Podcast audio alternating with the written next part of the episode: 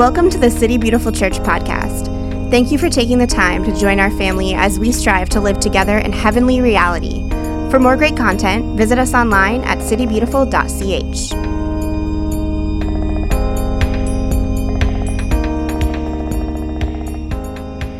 Thank you, Paul.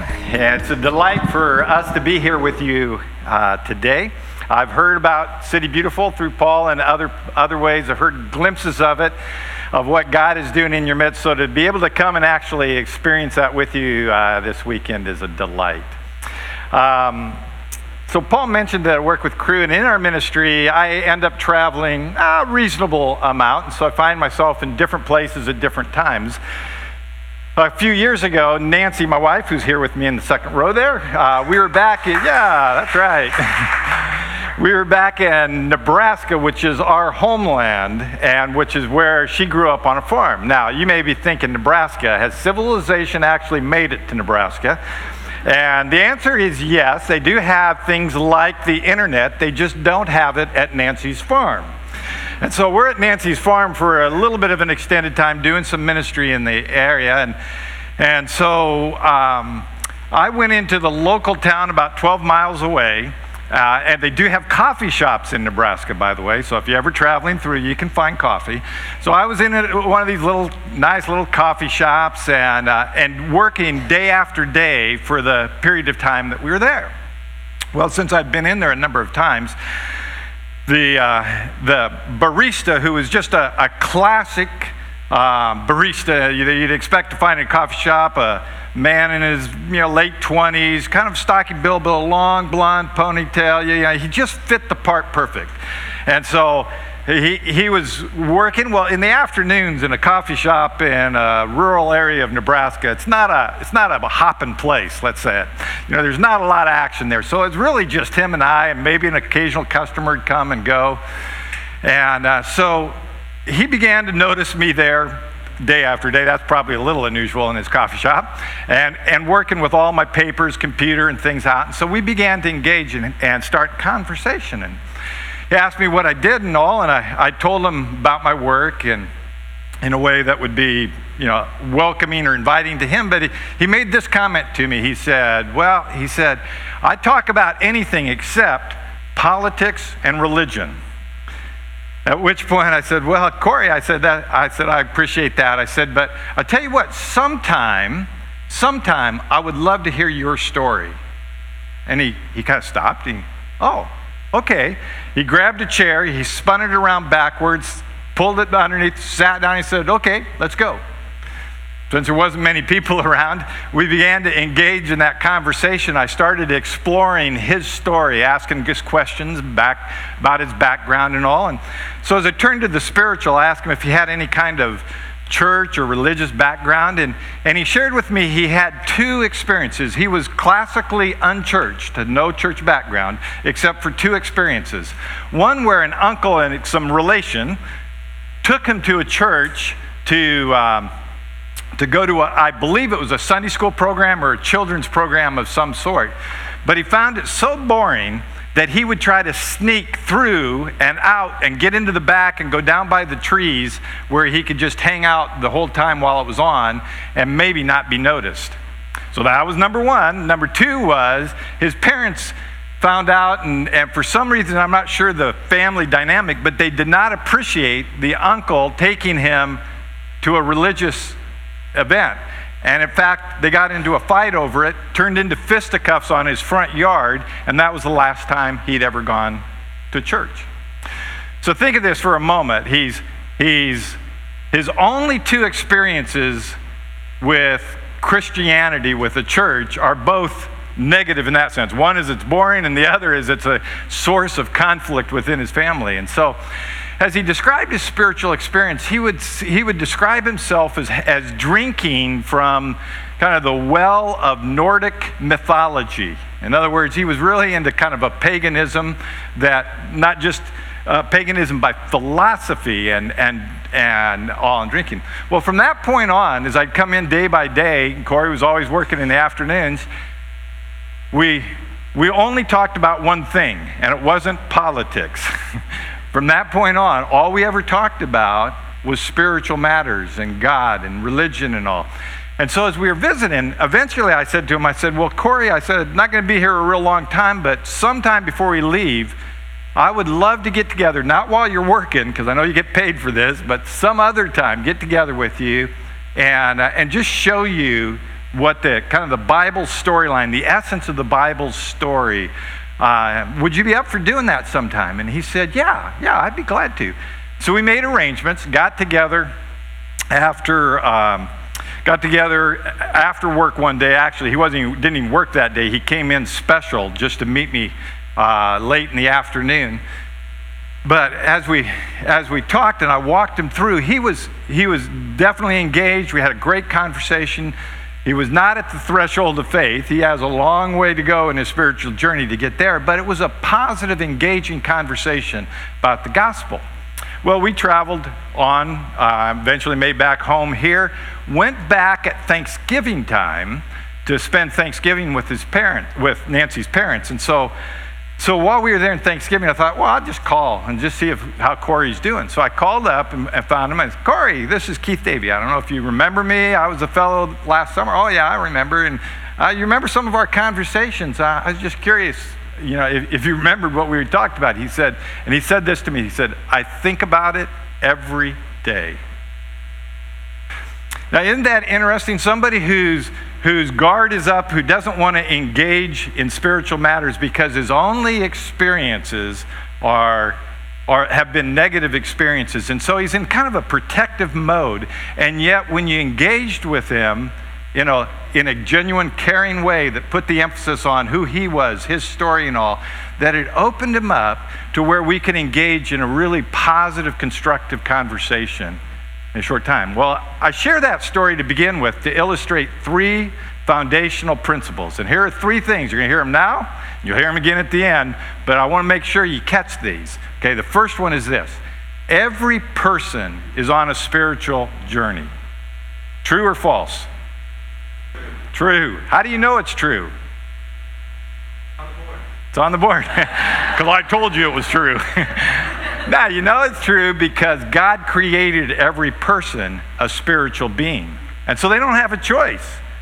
They're already on a spiritual journey. We don't put it, we don't start their spiritual journeys for them. They're already on one.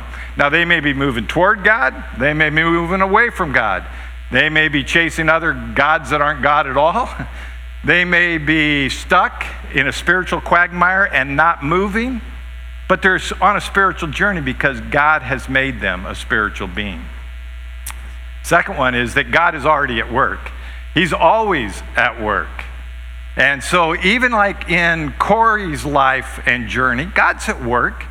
And so he wants to use us, not in everyone, all the time, any place, but often, in many lives, at certain times, he wants to use us. And that's the great privilege, is for us to come in and become part of what God's doing in somebody else's life. But how do we translate our love into action, into the world today, into the conversations that we have with others? That's an important question, is how do you translate God's love into the world today? And if you're uncertain on how to do this, what will happen is you'll take the path of least resistance and withdraw. Why? Well, because we're all busy, right? To start with, we all have other things to do. And so it takes intentionality to engage in other people's lives. But more than that, there's that fear factor that happens inside each one of us. We all have it. Even the Apostle Paul said he had it. That fear of what? Of offending somebody else, a fear of doing relational damage, a fear of getting in over our heads where we don't really know what to do or what to say, of maybe failing in the conversation. And, and so because of our busyness, because of our fear, it's just easier to disengage and not not to go there, not to translate God's love into the life of somebody else conversationally. But if we don't, we miss one of the greatest privileges that Christians can ever experience, that Christ followers can experience, and that is being part of what God's doing in the life and the spiritual journey of somebody else. That's the adventure. And so this morning, Let's the adventure begin. This is what we're talking about, is how do we enter into the lives, the journeys of others in a way that we experience what God is doing in their journey and become a part, a co-worker, as Paul would say, with him. Now, to do that, we need a guide. And this morning, our guide is going to be the Apostle Paul. And, and uh, we're going to look at a passage in Colossians chapter four, verses two through six. We'll have it up here on the screen. But it's the passage that I would say really helps give us a guide for how to do what this series you're on, Love and Translation, is all about. So here's the passage. Paul says, "Devote yourselves to prayer, being watchful and thankful. And pray for us too, that God may open a door for our message, so that we may proclaim the mystery of Christ, for for which I am in chains. Pray that I may proclaim it clearly as I should. Be wise in the way you act toward outsiders. Make the most of every opportunity. Let your conversation be always full of grace, seasoned with salt, so that you may know how to answer everyone." Now, we're going to walk back through that passage and take it kind of chunk by chunk or verse by verse. And I would suggest that there's really three main ideas that Paul gives us that will kind of guide us as we engage in the journeys of others. First is he talks about how we should pray. Then in verse five, he talks about how we relate to people. And then finally, in verse six, he talks about how we, what we speak or how we speak with people. And so we're going to let the Apostle Paul kind of guide us through this, okay? So we'll start with the first, how we pray. Colossians chapter four, verse two. Starts, he says, "Devote yourselves to prayer, being watchful and thankful." Okay, think for a moment. What does that word devote suggest to you? You think about being devoted to something. What does that mean? Pardon? Spend time. Uh-huh. Anything else come to mind? Persistent. Persistent. Good. Spending time. Persistent. Commitment. Excellent. Pardon? Dedicated. Yes. Now think about even those four words you've heard, that they tend to be an attitude and an action. Devotion is being committed or being uh, giving attention to, but over time, consistently. It's not a one-time thing. You aren't devoted to something if it's just a, a momentary experience. It's, it's a lifestyle of commitment, of attention, giving attention to. And so Paul's saying here, for us to be devoted, that is, to give ourselves with intense effort to prayer. Give yourself with intense effort to prayer. Uh, English Standard Version, by the way, translates this, continue steadfastly. Continue steadfastly in prayer. But he noticed, he says two things about this prayer, being watchful and thankful. Watchful means being on the alert. That means you're paying attention. You're, you're watching for what God is at work doing or what's happening in the lives of people that you are praying for or praying about, or even paying attention to what the enemy is doing to try to destroy or distract or or lead astray others. You're watchful, you're on alert, you're on guard, but you're also thankful. Now, if you're giving thanks, you're giving thanks to someone, right? And in prayer, you're giving thanks to God. So obviously the primary thing as you're watching is you're paying attention to what God is doing or wants to do in a situation and thanking him for that. If we take on that attitude of prayer, it sets the stage for engaging in the lives of others, that we're praying first to God about people and what he's doing in their lives before we engage with people to talk about God. That prayer sets the stage for it.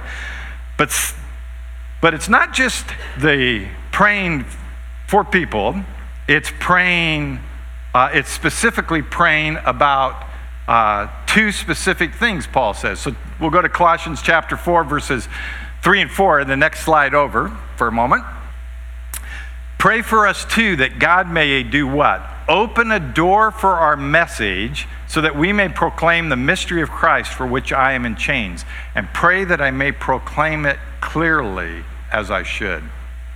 Paul says, to, as you devote yourselves to prayer, being watchful and thankful, he says also, he says, pray for us, pray for me and the others in my ministry, that God would do two things. Open the door for the message and would enable us to proclaim it clearly as we should. Now, I'd suggest those, though Paul said, pray for us, those things, I'd suggest you make those prayers for yourself as well. As you think about the people in your lives and engage in there, that you pray for open doors, for God to open up the doors to have significant connections and conversations, and for him to give you the words and the message to engage appropriately. I mentioned that I get to travel a fair amount, and so that puts me on planes a fair amount. Now, as I tell this story about being on a plane, here's what I want you to understand in context is I don't talk to every passenger on every flight that I'm ever on, okay? Let's just put that to rest. The fact is, in this day and age, it's a lot less than it used to be. It used to be all you had is either talk or they'd read a book. Now they now it's it's iPad days, it's movies downloaded, it's music, I, headphones, and so it becomes a lot more rare to actually engage in a good conversation on a flight, but it still happens. Maybe about one out of five or one out of four or something, I don't know what it is. But but in this particular flight, I sat beside uh, a twenty-six-year-old student from the University of Texas Dallas by the name of Michael. He was conversational, and uh, often when I first sit down with somebody, I, I'll, I'll say something to them just to see how conversational they are, if they're going to be open to talk or not. And, it, and usually it's just simply, are you going home or away from home? And, uh, and depending on where that leads us, that'll kind of determine where the conversation goes. Well, with Michael, it was conversational. He was open, and we began to visit, found out he was a student. He found out what I did and all. And so because of that, I began to ask him some exploring questions to learn more about his story and all. And I asked him about his background, his church background and religious background. And he told me that he had grown up, his early days or his childhood was as a Roman Catholic, but he he had, quick, had soon left that in his adolescence and became an atheist. Until in these latter days, remember I told you he's twenty-six, in these latter days, he's actually becoming more spiritually inclined again, but he was only doing that through pop culture, through kind of whatever he was getting from the media and all. And so uh, in the midst of the conversation, I asked him, I said, well, I said, I'm curious, Michael, uh, have you ever experienced God in your life? In any sense, any circumstance, would you say you've ever experienced God? And he says, he says, no, but but I have experienced Satan. Well, okay, let's, tell me about it. So he shared the incident, the situation where he perceived the presence of the, uh, the devil in, in his journey. Well, as we talked about it, I asked him the same kind of thing I, I asked Corey. I said, well, Michael, I said, has anyone ever had the opportunity just to share with you in a very clear, brief way kind of the essence of the Bible's message, kind of its storyline? And, and he, he said, no. And I said, could I do that for you? And he said, sure. So in this particular time, I, I, I had my Bible in my briefcase, and so I pulled it out, and just from using just a series of passages from the beginning to the end, I kind of walked him through the gospel story of Jesus, but from beginning, Genesis, all the way to the end. I just kind of did a quick little overview with him. And I got to the end of it, and I said to him, I said, well, Michael, I said, uh, there's one, there's something you have to decide for yourself, and that is, what what I just shared with you, is that true? Is what I just shared with you true? And he said, oh, he said, I know it's true.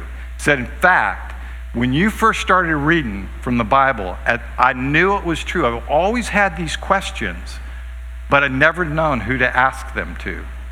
And he said, so, he, he said, I, I know this is the truth. And so as we continued to talk, unlike Corey, I found that Michael really was at the threshold of faith. He was ready to make a decision. And so this doesn't happen on most flights. And when I have conversations, it doesn't happen on most of those conversations. But at this case, God was at work in a special way in Michael's life. And so we ended up praying together on the, on the flight, and he placed his faith in Christ. Well, as the conversation kind of came toward a close, he asked me, he said, I'm curious. He says, do you have these conversations often? And I said, well, I said, in actuality, I said, it kind of depends, Michael. But, but yeah, it's fairly common that I get to talk to people about their relationship with God. And, he, and I said, in fact, I said, my my wife, and at this time point, still had kids at home. I said, my wife and kids, they will pray for me when I fly. And they'll pray for whoever I sit next to, that if God's at work, that I'd have the opportunity to connect with them. And he just kind of took that in and didn't say much about it. And we finished up the flight, and as we as we got up and started to deplane, he's in front of me because he had the aisle seat, I was in the middle. So he gets up first, he starts walking down the aisle, I'm right behind him. And he stops and he turns around and looks at me, and he says, hey, just tell your wife and kids, thanks for praying for me. See, that's power of prayer. It's what God is doing. It's not about me. It's about what God is doing and doing in answer to prayer. But we become part of that as we pray, as we join him in prayer. Because sharing our faith, sharing the gospel, share, being involved in evangelism is first and foremost a work of God. It's not our work. It's what God is doing, and we become a part of that. Well, so how do we become a part of that? Paul gives us kind of the next key within it. Colossians chapter four, verse five. He says, be wise in the way you act toward outsiders. Make the most of every opportunity. The way we, way we act or the way we relate with others is to do so wisely. But let's take this in reverse order. Let's take that second phrase for a moment. It says, make the most of every opportunity. Now, old translations of the Bible, the English Bible, would say, redeeming the time. English Standard Version says, uh, making the most of the time. But the time is not, it's not a matter of time management, it's a matter of opportunity. So this is New International. In the original language of Greek, there's two words that are used for time. One is chronos, and that's what we measure on the watch. Seconds, minutes, hours, days. Chronos is time in a linear fashion. It's what's on the screen back to let me know where am I at in this message, how much longer will this go, right? Chronos. But that's not really what Paul's talking about here. He's talking about kairos. Kairos is about the opportunity and making the most of each situation, each moment in time. So the question becomes, if we're talking about how we act toward outsiders, making the most of every opportunity, well, how many opportunities do we have? Well, I would suggest our lives are full of opportunities, and I'll demonstrate it in two ways. First is, how many people do you know? Well, you probably don't know how many people you know, and I don't know how many people you know, but I know how many people the average American knows, because Columbia University professors decided to do a research experiment to determine what's the average person know? And they ran through a whole process with algorithms and, and methodology, and they've determined that the average American knows by name about six hundred people. Now that's a lot of people. Now I've tested myself because I'm in a people-oriented work. I actually am not average. I'm well beyond that. You may think of yourself as short of that, but well, the point is you know a lot of people by name if you start playing out names and how many people you know who have each name. There's a lot of people. Well, everyone is an opportunity, not in the sense that God is at work wanting to use you right now in everybody's life, but if you're praying and you're alert, you're paying attention to whatever that number for you is, four hundred, six hundred, eight hundred, there's a lot of possibility of God at work there. And more than that, some marketers, because they're always driven for market and they're um, trying to maximize their product, et cetera, they did, a, they did some research and study, and they suggest that the average city dweller in the U S, their life will touch, will intersect, will touch about eighty thousand people in a lifetime. Now that could be just the person working behind a cash register in a store or waiting at a table, or could be the neighbor, it could be the, per- the people at work, it could be a lot of different things. The point is, our lives intersect and touch lots and lots of people. And so we want to make the most of those opportunities. Now, how do you do that? How do you make the most of those opportunities? Well, wisely, you want to do it with wisdom. God gives us wisdom. He, he says it's a gift from him, but wisdom is never in a vacuum. It's always related to knowledge and understanding. And in this case, what would it be knowledge and understanding of? The other person, their story. So I would suggest for you this, that you want to take on the role of an explorer. An explorer is somebody who goes what? Into unknown territory to, to discover, to learn, to understand. People's spiritual lives, their journeys, their stories are unknown to us. We don't know. Even people we know well, there's lots about their spiritual journeys we don't know. And so we need to become an explorer to go into that unknown territory to learn, to discover, and understand. You say, well, how do I do that? Well, there's tools. There's tools of the trade, but for an explorer, the tools of the trade are simply listening and asking good questions. If you can listen and ask good questions, you can be an effective explorer, which means that anybody can do it. In fact, any monkey can do it, right? Well, maybe not. I don't know if monkeys can do it or not, but any person can do it. So if you can carry on a conversation, you can actually be an effective explorer discovering other people's uh, spiritual journeys. So let me kind of give you a test here, or tell you a story and let you discover with me. Robert. What do you know about Robert? You know his name. He's a Robert. What else do you know about Robert? He's a guy. Excellent. What else do you know about Robert? Probably goes by Rob. Well, probably. You don't know that, though. So you said probably. This, you know, he's on a spiritual journey, right? So let me give you a clue. He's from France. So if he's from France, what would you guess about his spiritual journey? Probably unchurched. Uh-huh. Anything else? Well, I'll give you another clue. He would say he's a humanist, a French humanist. Okay, now humanism's that philosophy that, that puts what at the center? Man at the center, right?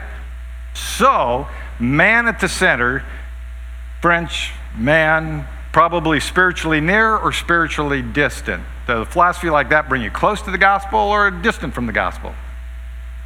Probably distant, right?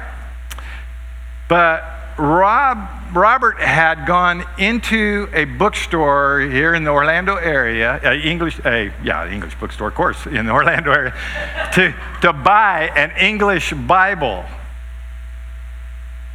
Okay?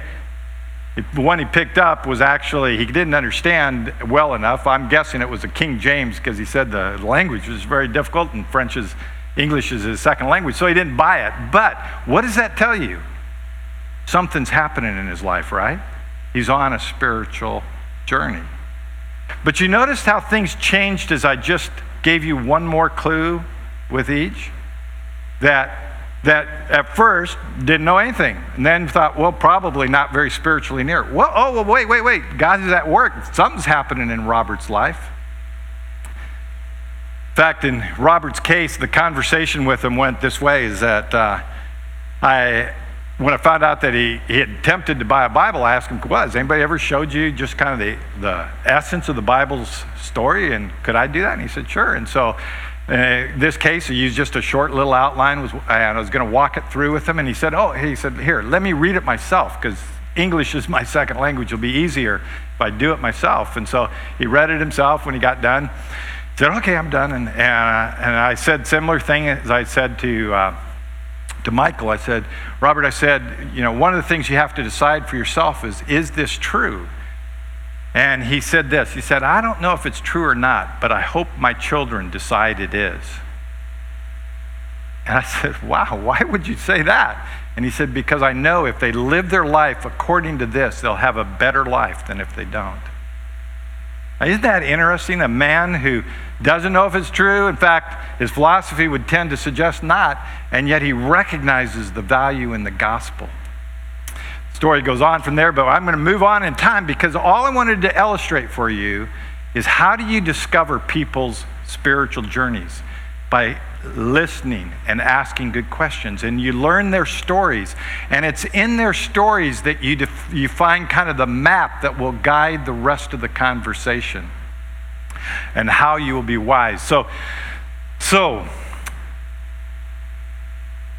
the other thing about as you engage in people's stories, you know what? If you're asking questions, you're becoming more like your master. You know how many questions Jesus asked others? None of us know because we weren't there. Nobody counted. But we know this, that in the Gospels, he asks one hundred thirty-five or more different questions. And when you think of how many chapters we have in the Gospels, that's more than one, close to two per chapter even. Jesus was a question asker, and we need to be like him. Well, finally, verse four, Paul says, in Colossians chapter four, verse six, excuse me, I said verse four. Chapter four, verse six, how do we speak? He says, let your conversation be always full of grace, seasoned with salt, so that you may know how to answer everyone. Take the, our conversation is to be full of grace, but let's take that second phrase for a moment, that we would know how to answer everyone. What Paul's not suggesting here is that we don't talk until somebody asks us a question. It's not just simply be ready to answer questions. No, he's actually talking about being other-centered, audience-centered, knowing how to deal with and answer each individual according to who they are and their story and what's happening in their life and, and their importance. And that's why it's important for us to start as an explorer, discovering their story.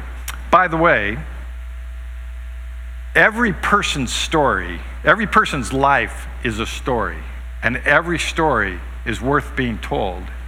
And when it's told, no one can escape being interesting if you're interested in them. If you take a genuine interest in another person, in their life and their story, you'll discover everybody's life is a story that's interesting. It has fascinating twists and turns and, and dimensions. And so that's why we become other-centered within that. But Paul says we start with them. We know how to answer them. But, but in doing that, we do it full of grace. Okay? Full of grace. So what does gracious speech look like? Well, let me give you just a couple of suggestions about Uh, what gracious speech. He, he doesn't say full of truth, though he could say that. We're, we're to c- communicate our message clearly. He says full of grace. So two suggestions here. The first one is this, is, is always ask permission in the midst of these conversations. You'll notice, did you hear that with me, with Corey, with, with uh, who was next, Michael, with, with Robert? It's always asking permission. Why? Because you're not forcing your way into the conversation. You're going where they give you permission to go. You're just gently knocking on the door by, hey, I'm wondering, could has anyone ever done this? Could I do that? Could I? Sh-? If you've explored somebody else's story, you found out about their background, you know what'll happen normally? They'll start to ask you questions about yourself, which is great, because then you can begin to relate your story and where God connects up in your journey, how Christ has made a difference for you. But if they don't ask, after visiting about them, you can always just ask permission and say, hey, can I share a little bit of my story with you? And they will almost always say, yeah, sure, go ahead. But when you do that, share just a little bit of your story. Okay, they don't, they're not giving you permission for the ten-minute exposition of your life or fifteen-minute. Don't, don't get carried away, just a little bit. And share where God, where Christ is making a difference in your life as it relates to what you've been talking to them about. It could be how you came to faith in Christ, but it could be about how Christ is making a difference with your anxiety right now or with your finances or some other dimension of your life where you make those connections to them. A little bit of your story. And you're going to ask permission, can I share with you what's really helped me? And you relate what's helped you. Now, that can be just a simple presentation of what it means to know Christ in a personal way, because that may be what they need to hear in their journey at this time. It may be just how Christ is helping you in a different place in your life. But that'll begin to foster the conversation and foster the the engagement so that you are journeying with them, journeying together. Now, second suggestion is, if the time isn't right now, then ask sometime. Instead of trying to have that conversation now, have it later, but ask them for a, an opportunity to do that. Just simply say, hey, you know, sometime, that's what I said to Corey, sometime I would love to hear your story.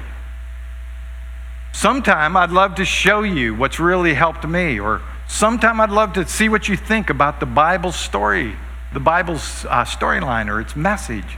You, when you put it in a, when you ask permission and you put it in sometime, you take all the pressure off the moment and you give them the freedom to say yes or no. Now, we've known that that, that that simple practice of asking permission and helping and saying sometime, taking the pressure off the moment, makes a difference in people's conversations. But we needed some way to prove that to students on college campuses so that they'd really believe, because what students fear is they're going to offend somebody. And so we actually created a test with small groups who would pray together, because it always starts with prayer, identify somebody they're praying for, and then ask the sometime question. And we tracked what happened. And here's what we saw, that over ninety percent of the time when somebody, when they did ask a sometime, they would respond positively to it. They'd say, sure, I get together sometime, and especially when it was focused on their own story. Like, sometime I'd love to get together and hear your story. They're like, oh, sure, somebody cares enough about me to ask. I'd be glad to get together and talk. And so then they'd set up conversations uh, over coffee or a meal or whatever it is.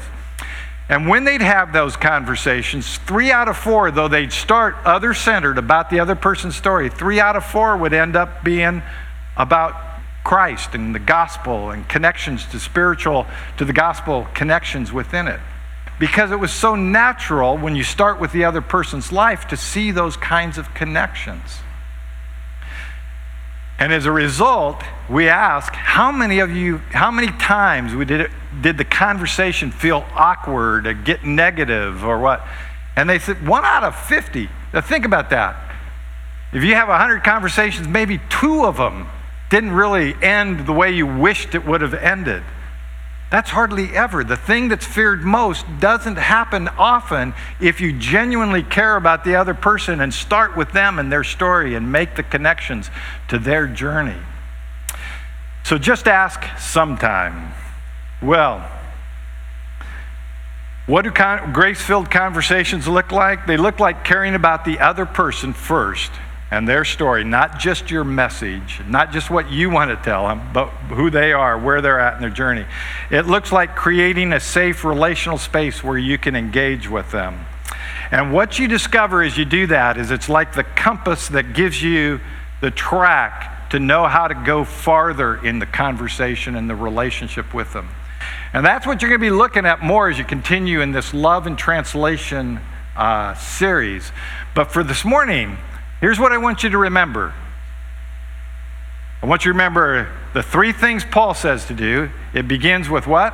How we pray, how we relate to people, how we pray, uh, devoted to prayer, how we relate.